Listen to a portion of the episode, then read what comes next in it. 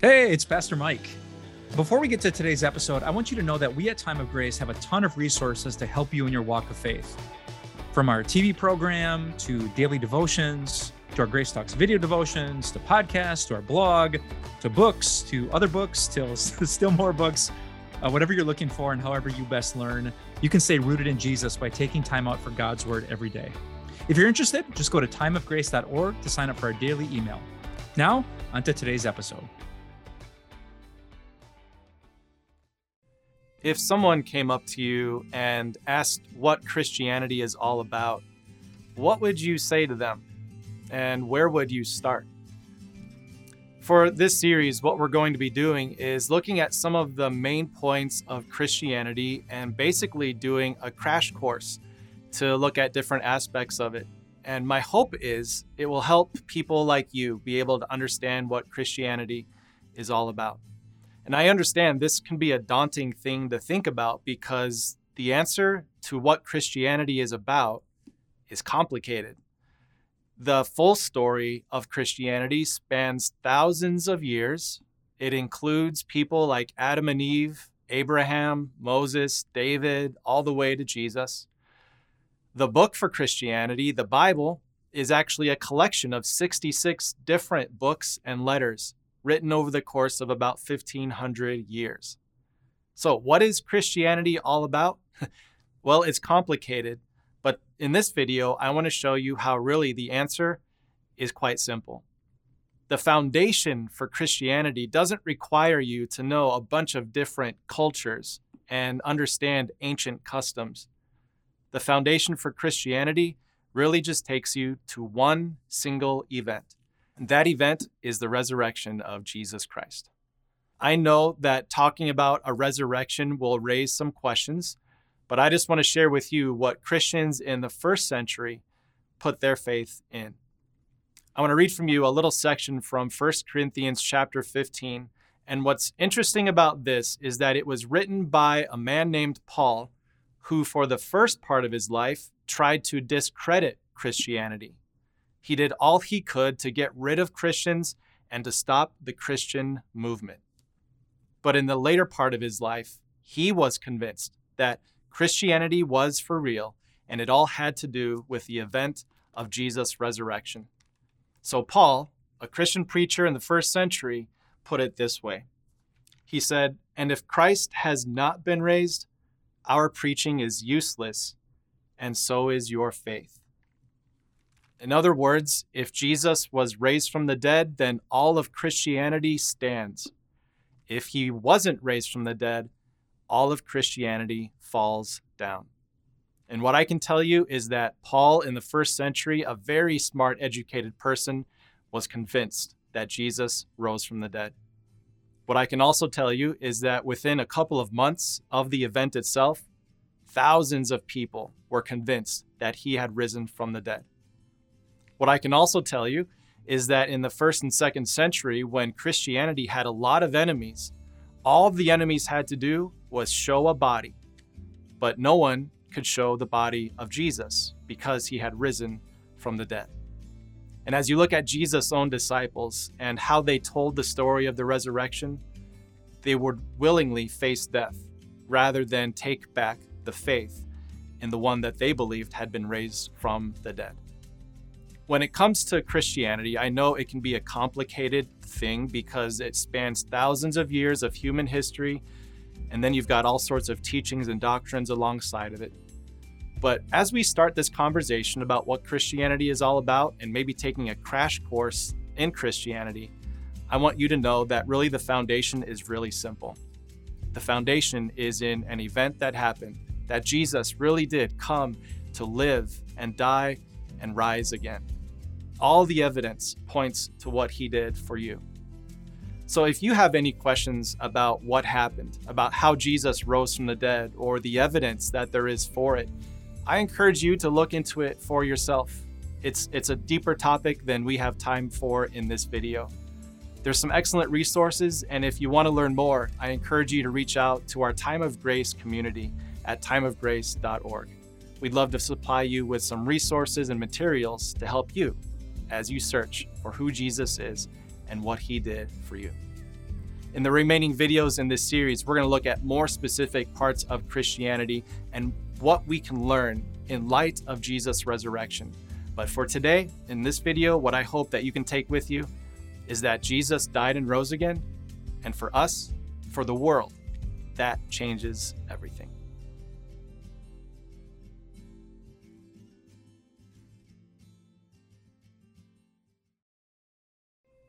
The shape of a cross is the universal symbol for Christianity, and rightly so. Whenever you tell the story of who Jesus Christ was, it always should focus you to the fact that he was crucified on a Roman cross.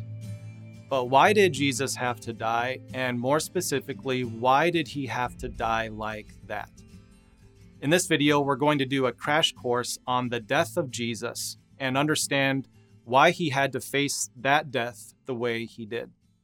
In order to really understand and appreciate the reason why Jesus died and how he died, an important thing for us to understand is the concept of sin. And just to let you know, sin is so much more than just doing something bad that hurts somebody else. Sin, at its root, separates us from God. Just like when you do something bad to someone else, it causes a gap in your relationship. On a much greater scale, sin creates a gap between us and God, a gap that we can't overcome. One of the ways I see the Bible describe this is it's like sin is darkness, but God is light. God in his holiness is light, and we in our sinfulness are dark. And what we all know is that darkness cannot enter the presence of light, and so it is that those who are sinful cannot enter the presence of Him who is holy. Our only hope is if there is a substitute who can come on our behalf to take away our darkness and to provide us with the light that we need. And what we see in the Bible and in Christianity is that this was God's plan from the very beginning. When he talked to Adam and Eve, he promised that one day a substitute would come. When he made his promise to Abraham, his promise is that through Abraham's descendants, the substitute would come. Through all the prophets of the Old Testament, that promise was repeated and emphasized until the day that Jesus finally was born. And he was our perfect substitute for us as we look at who he is, we see that he is true God. He is true uh, human being. Uh, as God, he can provide us with the light of his holiness that we don't have.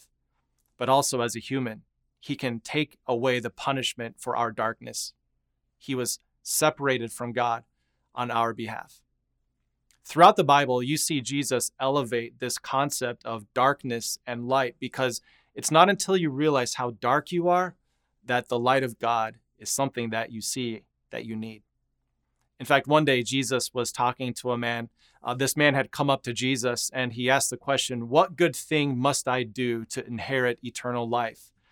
And as Jesus talked to this person, he made it clear that this man was a lot darker than he thought. He was much deeper in sin than he realized. And so here's what Jesus said to this man who had come to him with this question. This is in Matthew chapter 19, where Jesus told him, Why do you ask me about what is good? There is only one who is good. Basically, Jesus told him, You have no right asking me about what is good because the, the, the light that you seek to become is not something that you can attain. And then Jesus goes on, he says, If you want to play this game, if you want to do something good to become holy and to become fit to live in God's presence, here's what you do. He goes on to say, if you want to enter life, keep the commandments. The whole purpose for God's commandments was to show people what holiness looks like. God, who is light, who is holy, is without any sin. And the commandments, the Ten Commandments, and all the other rules that we see in the Bible, they all show for us what holiness looks like. And what Jesus wanted that man to know is what he wants me to know and what he wants you to know is that within us there is no light. There is no way for us to do enough good that we can earn our presence with God. But thankfully, Jesus is that perfect substitute, taking away our sin and giving us as a gift the righteousness and holiness of God. And this is at the very heart of what Christianity is about. And I'm so glad that the sign of a cross or the symbol of a cross is so prevalent because it always draws us back to what Jesus did for us. So, when it comes to what Jesus did and why he had to die on a cross, I hope that every time you see that symbol, it's a reminder of God's incredible love for you, that he would send a substitute to be separated on your behalf, but also to give you the gift of God's holiness that you so desperately need. And when you grow in that, it really does change the way you see the world.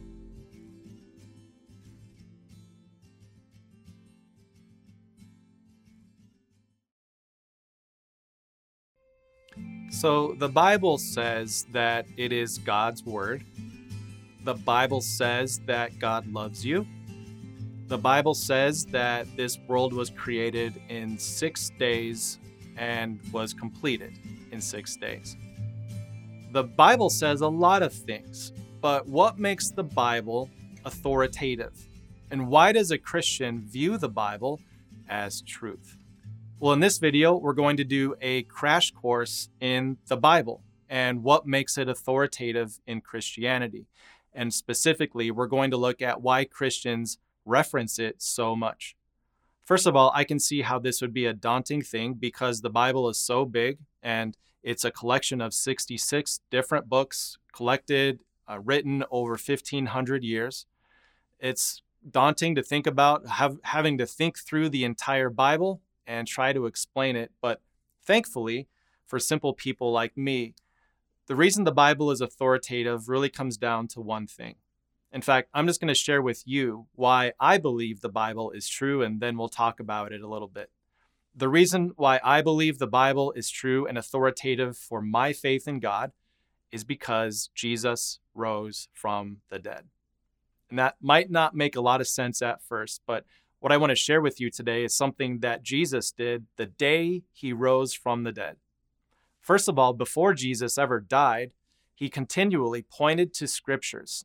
In fact, one day, as he was talking to people, he pointed to the scriptures and said, These are the scriptures that testify about me. That was his whole story. That was everything that his life revolved around, pointing to scriptures to give people a, picture of who he was and what he would do. But then finally came the time for his death, and then three days later, his resurrection. And as you might understand and, and uh, relate with, the people who were following him were saddened by his death. There were several disciples, followers of Jesus, who still didn't quite understand the whole reason why he died. And they were ready to go back home and just give up. There were two such disciples who were traveling from Jerusalem to Emmaus um, pres- presumably walking home after Jesus had died, and and something unusual happened. They started walking, and Jesus actually started walking alongside them, except they didn't understand or recognize who he was. And so these disciples, it's kind of awkward, they started lamenting to Jesus that Jesus was dead. And they were going through the whole account of how he was crucified and they weren't sure what was going to happen. And just picture this if some people were sad that you were dead, but you were really alive, what would you do? You would probably show them that you're alive. But notice what Jesus did. As he's talking to these two disciples on their way to Emmaus, here's what he did for them. It says, Jesus said to them, How foolish you are, and how slow to believe all that the prophets have spoken. Did not the Messiah have to suffer these things and then enter his glory? And beginning with Moses and all the prophets, he explained to them what was said in all the scriptures concerning himself. Rather than just popping the confetti and showing them that he was alive, Jesus actually pointed them to scriptures to show them why he had to suffer and die and be raised again to life. And the cool thing is, he continues to do this to this day. If you ever wonder where God is and what God has done for you, God invites you to look at the very same scriptures that Jesus used when he showed those two disciples what had happened. And for me, this really settles it. When, when it comes to the authority of my faith in God, I put that in what Jesus did. Jesus, who died and came back to life, pointed to Scripture as the authority for our faith. And for me, that's why I believe the Bible is true. But there's one important thing to keep in mind about the purpose of the Bible. The Bible is the authority for your faith, but it's not the foundation for your faith. When it comes to Christianity, your faith isn't in a book. Your faith is in Jesus, who died and rose again for you. But the cool thing is, Jesus, the foundation for your faith, pointed to the Bible as the authority for your faith. And the Bible is how God grows your understanding of what He's done for you. And this is a good time for, for us also to talk about the value of digging into the Bible on your own and studying it. Uh, there's going to be all sorts of things that you can learn. I know it's a complicated book, 66 different books put together, written over a span of 1500 years. But the remarkable thing is that this book all focuses on one story of who Jesus is and what he did for you. And if you have some time today, maybe you can open up to Mark chapter 1 and start digging into what that story really is all about. If you're interested in learning more about the Bible or taking a next step with digging into it, I really encourage you to check out Pastor Jeremy's new series called Bible Breath. It's a way to grow in your understanding of how the Bible speaks to us even to this day. You can check out timeofgrace.org or look in the description of this video for more information.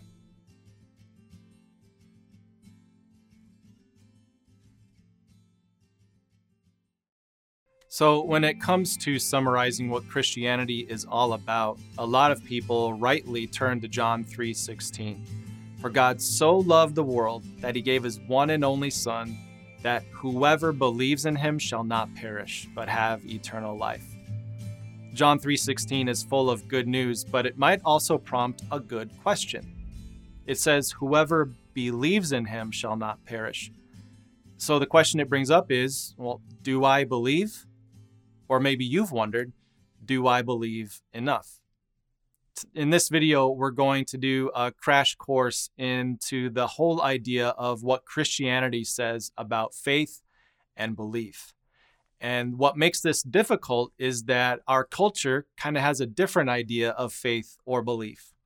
We often view faith or belief as an inward ability to regard something as true we have phrases like believe in yourself or just have faith. Most often, the, the idea of faith or belief draws you inward to create some sort of belief within your own heart, to regard something as true, and to let that shape the way you view the world. But what I want to show you today is that the Bible has a different definition for what faith or belief really is all about. It's not about what is developed from within you, but faith is something that God grows for you. And the best picture for this, or at least one of the best pictures, is earlier in John chapter 3, where Jesus has a conversation with someone named Nicodemus. Nicodemus had some questions about who Jesus was, and so he came to Jesus during a time when Jesus would have been alone and they could have a private conversation. And it's interesting to see how Nicodemus approaches Jesus and how Jesus first responds. This is from John chapter 3. Nicodemus came to Jesus at night and said, Rabbi, we know that you are a teacher who has come from God. So, right away, Nicodemus begins with what he knows. Um, for him, belief is an intellectual thing. They, they've seen what Jesus has been doing, and so they say, We know you're from God. But Jesus is going to change his definition of belief or faith because here's how Jesus responds Jesus replied, Very truly I tell you, no one can see the kingdom of God unless they are born again. Nicodemus thinks he knows who Jesus is, but Jesus says, You can't really see my work or my kingdom unless you are born again.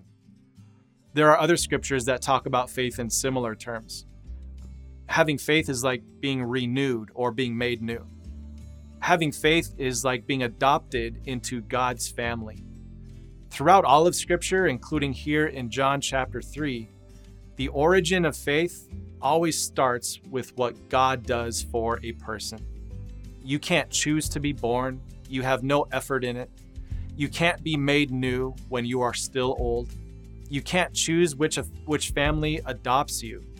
In all of these pictures, Scripture talks about faith not as an inner ability to regard something as true, but faith is a relationship where God comes to you and declares you to be his own child. So, do you believe? Do you believe enough? I know that when it comes to the way we normally talk about faith, we talk about an inner belief that you regard as true. But when it comes to Christianity, faith isn't about what you do, it's not about how hard you can trust. Faith is more about a relationship than it is about an intellectual pursuit. Faith is about how God came to you and gave you the ability to receive the blessing of what Jesus died and rose again to provide. So maybe today you can work on your faith, not by developing an inner belief, but by letting God speak to you through His Word. And the cool thing is, even in little videos like this, as you hear God's good news of Jesus proclaimed to you, those are ways that God creates faith in you and grows that faith every day. So, would you continue to let your faith grow? Not through what you do, but by letting God speak to you.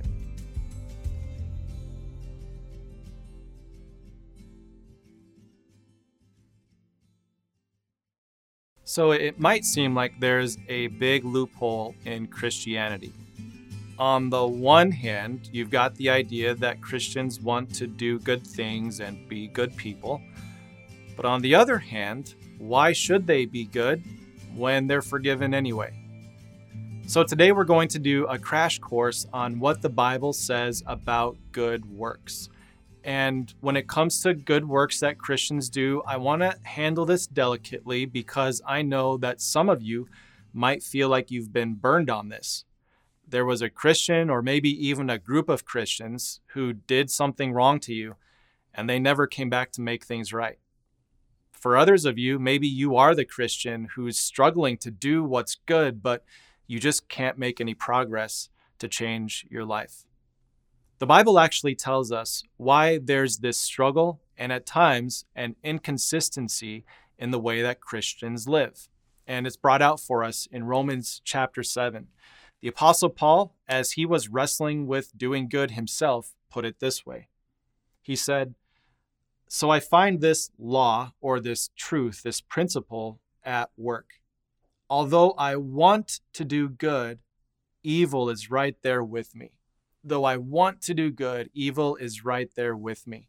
For a Christian, we, we have this natural reaction to want to pay forward what God has done for us. It's incredible to think about the way God loved us and the way that he sent his son into this world to rescue us from, from sin, from death. It's, it's incredible to think about the grace of God and what that means for a person who knows the darkness of their own sin. And grace means the simple, unearned favor that God has for us, the, the love that we could never earn or deserve.